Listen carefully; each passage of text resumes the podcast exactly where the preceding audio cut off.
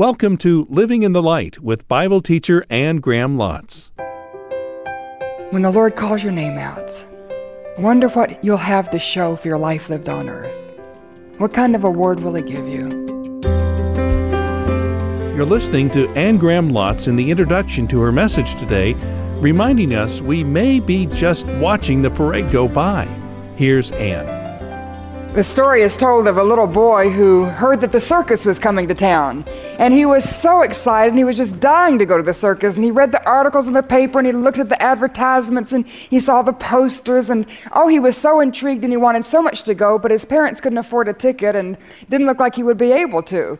And then one day the mail came and there was a special letter with his name on it. And his grandmother had heard that he wanted to go to the circus and should send him a ticket.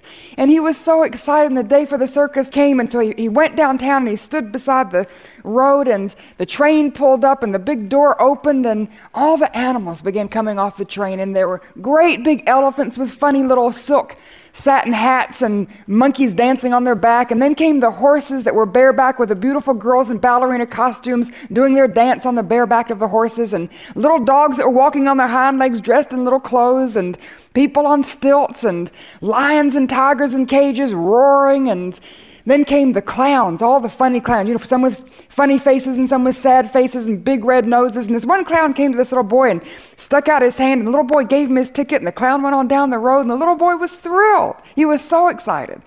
And he went home that night and he was telling his parents about it around the supper table. And he said, You won't believe what I saw the big elephants and the horses with the dancing girls and the little dogs walking on their hind legs. And the father said, Well, what did you think about the trapeze artists? And he said, Trapeze artists? And he said, Yeah, you know the people that swing through the air and they do flips and they catch each other. And little boy said, I didn't see anything like that. And then the mother said, Well, what did you think about the lion that jumped through the hoop of fire?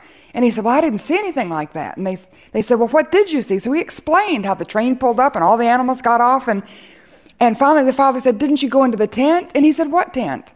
And he said, The tent at the end of the street. He, and then the father said, Son, you never went to the circus. You were just standing watching the parade go by. And I thought about that story and thought about a lot of people within church today. And we talk about knowing God and we get excited when we hear beautiful music and we go and we hear a sermon and all that. But how many of us are just standing on the sidelines watching the parade go by? And we don't have our own experience with God. We're reading somebody else's book, somebody else's testimony, thrilled at somebody else's experience, but do you have your own experience with God? Are you experiencing God? How do you experience God? Jesus is enough to not only know God exactly as He is. Not only enough to know God personally in a right relationship, but Jesus Christ is enough to know God by experience in your life through a faith anchored, purpose driven, glory bound life. So you open your Bibles to Hebrews chapter 11, and let's look together at these characters. And before we do, the writer to the Hebrews just introduces it and says, if you want to experience God, you need to have a faith anchored life, faith that's anchored in the Word of God. And faith is absolutely essential to experiencing God because 1 John 5 6 says, The victory that overcomes the world is your faith. You'll have no victory without faith. Matthew 9 29, Jesus said, According to your faith be it unto you. You won't have answers to prayer unless you have faith. Romans 4 3 says, The just shall live by faith. You won't even be able to live in a right relationship with God without faith. And then, of course, Hebrews 11 6 that says, Without faith, it's impossible to please God. No way you're going to live a life pleasing to God unless you have faith. And the faith we're talking about is faith that is anchored and rooted in the Word of God. And so the writer to the Hebrews says, When your faith is anchored in the Word of God, you can be totally certain of hope. Verse 1. Now, faith is being sure of what we hope for and certain of what we don't see. And biblical hope is different from the kind of hope that you and I think of. When I think of hope, I think of, well, I hope so. You know, I really hope this happens. It may not, but I really hope it will. And biblical hope is not like that. Biblical hope is absolute certainty. You know it's going to happen, it just hasn't happened yet. It's like, I hope I'm going home this next week. And it doesn't mean I may not go home, it means I'm going home. I just haven't gone yet. And that's biblical hope that you know something even though you don't possess it, you don't see it yet. So, some of the things that biblically I hope for, I hope that all things work together for good in my life. It doesn't mean they might not. It means that they haven't worked together for good yet. Not all the things in my life haven't worked together for good, but I know they will. I'm certain they will because of Romans 8:28. My faith is rooted in God's word. I hope that I will reap if I faint not. So if I don't grow weary in well doing, I'll reap if I faint not. That doesn't mean I may not reap. It means I know I'm going to reap, I just haven't reaped yet because my faith is anchored in Galatians 6 9 that says I will. And I hope that God's word will not return void. As I share it with you, I hope that it will bear fruit and won't return void. It doesn't mean that it may return void. It means I haven't seen it come back yet, but I know it's not going to return void because my faith is anchored in Isaiah 55 11. And I hope that there's the power in the cross to change lives. It doesn't mean there may not be power in the cross to change lives. It means I know there will be. I haven't seen everybody's life changed yet, but I know it will be because of Romans 1:16. It says there's a power in the gospel to change lives. I hope that Jesus is coming back to receive me to himself. It doesn't mean that he may not come back to receive me to himself. It just means I haven't seen him come back yet. But my faith is anchored in John 14, 3. I know he's coming back to receive me to himself. And I hope that my father's house is being prepared for me. It doesn't mean maybe it's not being prepared for me. It means I just haven't gotten there yet to possess it. But I know it's being prepared because of John 14, 2. You see? Your faith is anchored in the Word of God, not in your feelings, not in your emotions, not in your circumstances. And when your faith is anchored in the Word of God, you're absolutely certain of hope. The things that you haven't experienced yet, the things you don't possess yet, the things that haven't been fulfilled yet, that you haven't seen yet, but you know you will because God's Word says so. So you're certain of hope. Hebrews 6:19 says we have this hope as an anchor for the soul, firm and secure. It enters the inner sanctuary behind the curtain where Jesus, who went before us, has entered on our behalf. So you can be absolutely certain of hope when your faith is anchored in God's word. And secondly, you can be absolutely certain of honor. And in verse 2, it says, This is what the ancients were commended for. And in verse 4, it says they're commended. In verse 5, it says they're commended. Verse 39, it says they're all commended. And so these people that are listed in chapter 11, they all lived for the purpose of bringing glory and honor to God, and they had that sense of God's approval. God was pleased with them, they had His blessing in their lives. And it's because they were purpose driven, as we're going to see in a moment, but they were absolutely certain that when they lived their life in obedience to God's will and in accordance to His way and in obedience to His word, that God would honor them and they would have a heavenly reward. It's Paul in Timothy. Do you remember the last thing that he wrote? In 2 Timothy chapter 4, he says, I'm already being poured out like a drink offering, and the time has come for my departure. I have fought the good fight. I have finished the race. I've kept the faith. Now look at him being certain of the honor to come. Now there is in store for me the crown of righteousness, which the Lord, the righteous judge, will award to me on that day, not only to me, but also to all those who have longed for his appearing. And there's something in Scripture that sometimes we don't talk that much about, but it's when you live your life for the glory of God, in obedience to His Word, in accordance with His will, doing things His way, you're going to be rewarded. You can be certain of honor to come. And that's important because down in this life, we are tempted to live for the world's honor and the world's glory and the world's pleasure, and we care about the opinions of other people. But when you're certain of honor to come, somehow what this world offers just doesn't seem as important anymore. And you begin to set your sights on things in eternity and you live for the well done, good and faithful servant that will be the honor that the king will bestow on you for living a life for him. And maybe it involves more than that. Who knows what the honor is going to be? But in Revelation chapter 22, one of the last things that Jesus says to us, chapter 22, verse 12, he says, Behold, I'm coming soon. My reward is with me, and I will give to everyone according to what he has done. You know, when I was a little girl, my daddy traveled all the time. And when he left home, my mother sort of ignored his goings. And so it wasn't a big deal when he left. And oh, your daddy's gone again today. And so she just, you know, really played that down. But when he came home, it was a big deal. And we went out to meet him at the train station and we brought him back home and we all went through his bags because he always had something for us. And so, and maybe was the wings that the pilot had given him on the plane, or a little stuffed animal he had picked up in the airport at the gift shop, or, but he always had a gift for us. And we couldn't wait for him to come home to see what the gift was. And when Jesus comes back, he says, I'm coming, and I'm going to bring my gifts with me, and I'm going to reward you according to what you've done. There's going to be a wonderful award ceremony in heaven. And we think of people that are going to be awarded, we think of people like Billy Graham, maybe Pope John Paul, maybe Mother Teresa, maybe somebody who's just lived an exemplary life. And I wonder when we get to heaven, the first ones called up for their award will be some missionary in the jungles of Colombia just struggling to serve the Lord there, or a man who had escaped from these death camps in North Korea and he had escaped to Seoul and it said that he had placed his faith in Christ because when he was in the death camps in North Korea, there was a person who had professed faith in Jesus Christ, and he was threatened that they would kill him if he didn't recant his faith, and he refused, and they killed him. And that so impressed this man that he gave his heart to Christ and he escaped to Seoul to give his testimony. And I think when we get to heaven, God's going to single out of the huge crowd that person who gave his life in the death camp and said, I saw what you did, and you gave your life for me, and because you did, here's someone who came to faith because of you. And, you know, it's going to be people that are called up that we've never heard of. People that are faithful, where God's planted them, seeking to live their lives for the glory of God and to make Him known where they've been planted. And, and there'll be some people I know who have big names on because they've been faithful to. And I don't mean to put people down like that, but I think it's going to be amazing. It's going to be a wonderful time when the Lord calls your name out.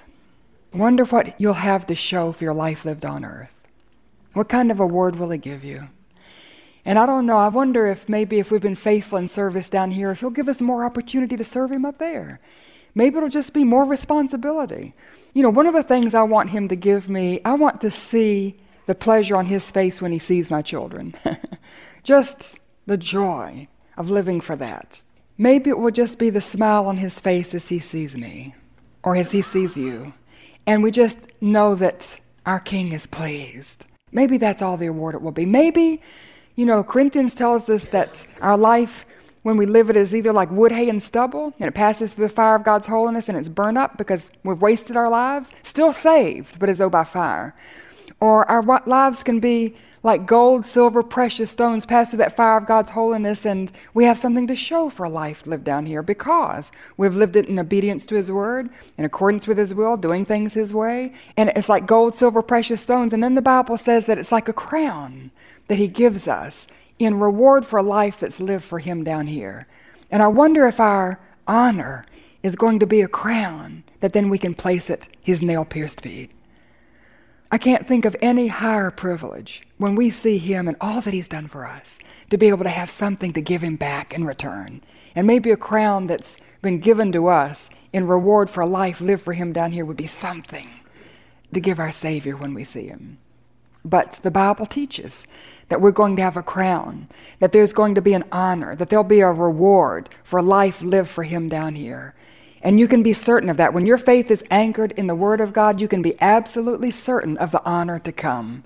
And so, whatever this world offers, it's temporary, it's fleeting. You know, and the world is very fickle. They can be pleased with you today and dump you tomorrow, and it just all comes and goes, and who cares? We're not living for this world's treasures. We're living for the honor that's going to come when God Himself will Give us a sense of His approval. Well done, thou good and faithful servant, and reward us in a way that perhaps we can then turn back and give Him as our gift of love for all that He's done for us. We can be certain of honor to come. We can be certain of hope. We can be certain of Him when your faith is anchored in God's Word. Certain of His power. Verse 3 By faith we understand that the universe was formed at God's command, so that what is seen was not made out of what was visible. And when our faith is anchored in the Word of God, we're absolutely certain that He has power to create change. And isn't that going back to Genesis chapter 1 when we see that He created everything with the power of His Word? And His Word went forth and He transformed the world. And He is our Creator. And I'll just digress for a moment because so much evolution is being taught today, and it's accepted in our schools almost as facts. And yet, evolution actually is an expression of rebellion against the Creator. Because if you believe in evolution, that you just evolved from some amoeba in some prehistoric pool or, or some cell or some big bang or whatever, then really you're saying that your life is a cosmic accident that you don't belong to anybody, that you don't have to give an account of your life to anybody, that you just sort of begin and come in the beginning and that you snuff out in the end and your life has no purpose and no meaning, and that's totally contradictory to the Word of God. And the Word of God tells you and me that we were created by God in His image. You know what that means? That means that you were created with the capacity to know your Creator. That's what sets us apart from the animals, isn't it? That we can know God exactly in person and experientially. We have a capacity to have a relationship with our Creator that's unique. And you can be absolutely certain of Him, that He's your Creator. But I think certain also of His power, not only to create you and me, but, but His power to change through His Word. And I think as we're coming to filling up to overflow and we're concentrating on reading, studying, teaching the scriptures, you need to nail that one down. That you're absolutely certain of the power of God to go through His Word and clothe His Word to change lives as you give it out. And people come to me and say, Anne, how can you be so confident in God's Word? How can you be so confident it's going to make a difference? How can you be so confident that the power of the cross is there to change life and to cleanse of sin. And how can you? Because my faith is rooted in the Word of God. And I know this is God's Word. He's a gentleman. He doesn't lie. He keeps His Word. And I take Him at His Word. And His Word says those things. And His Word, because it's inspired by the Holy Spirit, it's clothed with its own power. And so when you give out God's Word, you're not just giving out nouns and pronouns, you're giving out eternal truth that has the, the life of God in the Word, so to speak, and that it doesn't return void when you share it. And I'm absolutely certain of the power of His Word to change lives.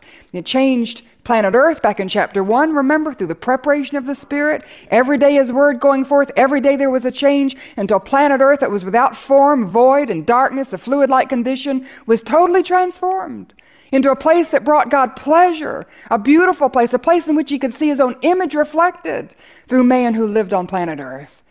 And if God could do that back then, through the proclamation of his word and the preparation of the Spirit, why do you think he can't do it today? Not only with planets, but with lives. People whose lives are without form, they have no purpose, no meaning that are in darkened condition, depressed, no joy, and fluid like condition. They're not going anywhere and inconsistent and just existing. And then the Word comes into their lives, and the Holy Spirit begins to hover as we pray. And God has the power through His Word to change lives today. And I know that because His Word says so, and I know that by experience at this point. I've seen Him do it. And you all yourselves can give testimony to that. We know we're absolutely certain of His power, the power of His word, and absolutely certain of His presence. Dropping down to verse 6 Without faith, it's impossible to please God because anyone who comes to Him must believe that He exists and that He rewards those who earnestly seek Him. And when my faith is anchored in the Word of God, I'm absolutely certain that I can come to Him. Don't you love that thought? You can come to Him believing that He exists, that He is who He says He is, that He's exactly as He reveals Himself through the person of Jesus Christ, exactly as He reveals Himself through the pages of your Bible. And you believe Him exactly as He's revealed to be through the person of Jesus Christ, and you come to Him, and He'll reward you. And you know what the reward is? That you can know Him. that not only does He answer your prayers, but He gives you a personal, experiential relationship with a living God. And I'm absolutely certain of His presence, that I can come into His presence, that I can know Him in a personal relationship through Jesus Christ, that He will reward my seeking by revealing Himself to me, and I can enter into that kind of relationship. So when my faith is anchored in the Word of God, I'm absolutely certain of hope, and I'm certain of honor, and I'm certain of Him. And what is your faith anchored? If your faith is anchored in your circumstances, if your faith is anchored in your feelings, if your faith is anchored in what somebody else says, if your faith is anchored in what you've been taught, if your faith is anchored in your pastor's sermons, it's not going to stand up, is it? And you're going to have deep down doubts. And when the crunch comes and the crisis breaks and disaster hits, it's not going to be strong enough to carry you through. You need your faith anchored in the Word of God.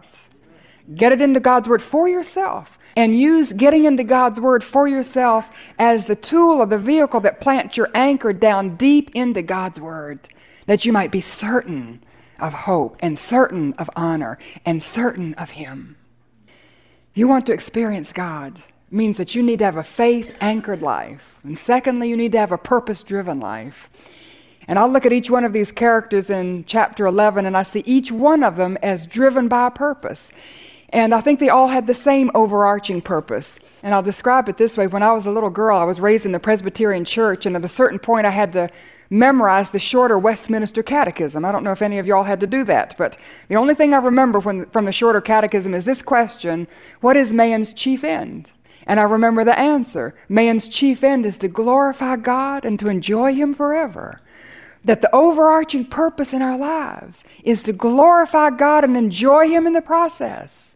And so that's our purpose to bring glory and honor and blessing and praise to God but we express it through different ways. He calls us to, to specific purposes in our lives, and that specific purpose is the means to the greater end of bringing glory to God.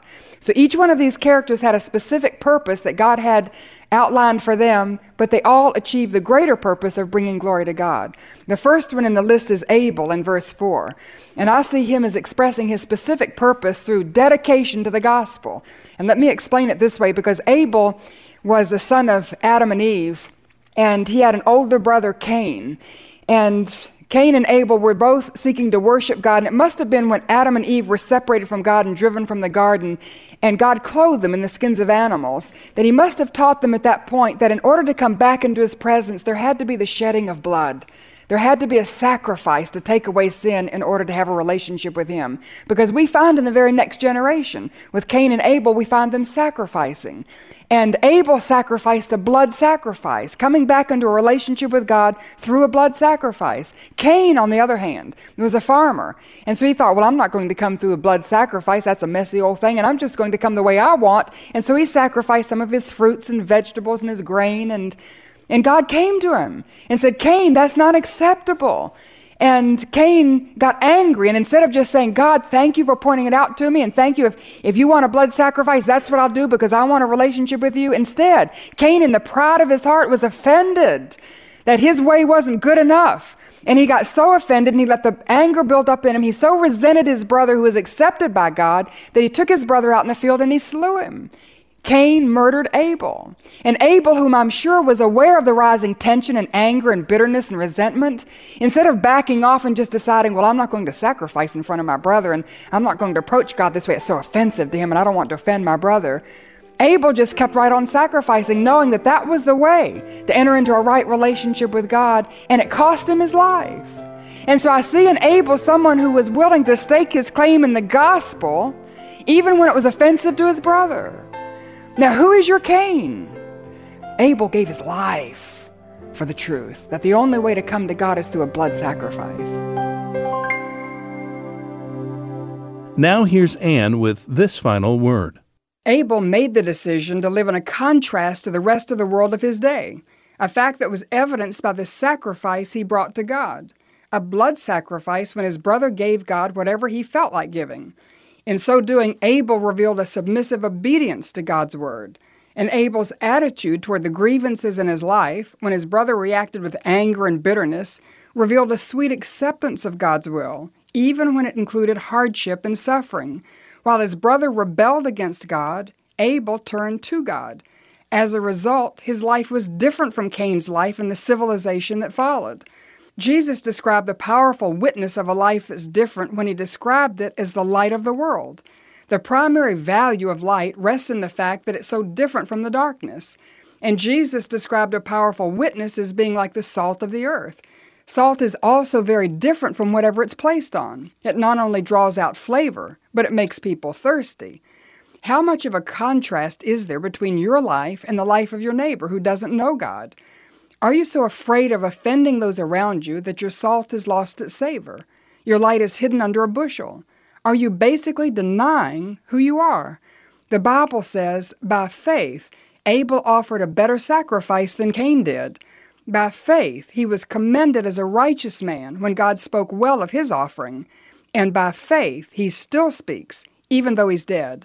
Wouldn't it be wonderful if, like Abel, you're remembered throughout all the generations as one who lifted up the light of truth and made people thirsty for God? Living in the Light is a weekly study in God's Word with teacher and author Anne Graham Lotz. Learn to listen to His voice, then start making the choice to keep on going and believing and trusting who God is. Go to annegrahamlotz.org.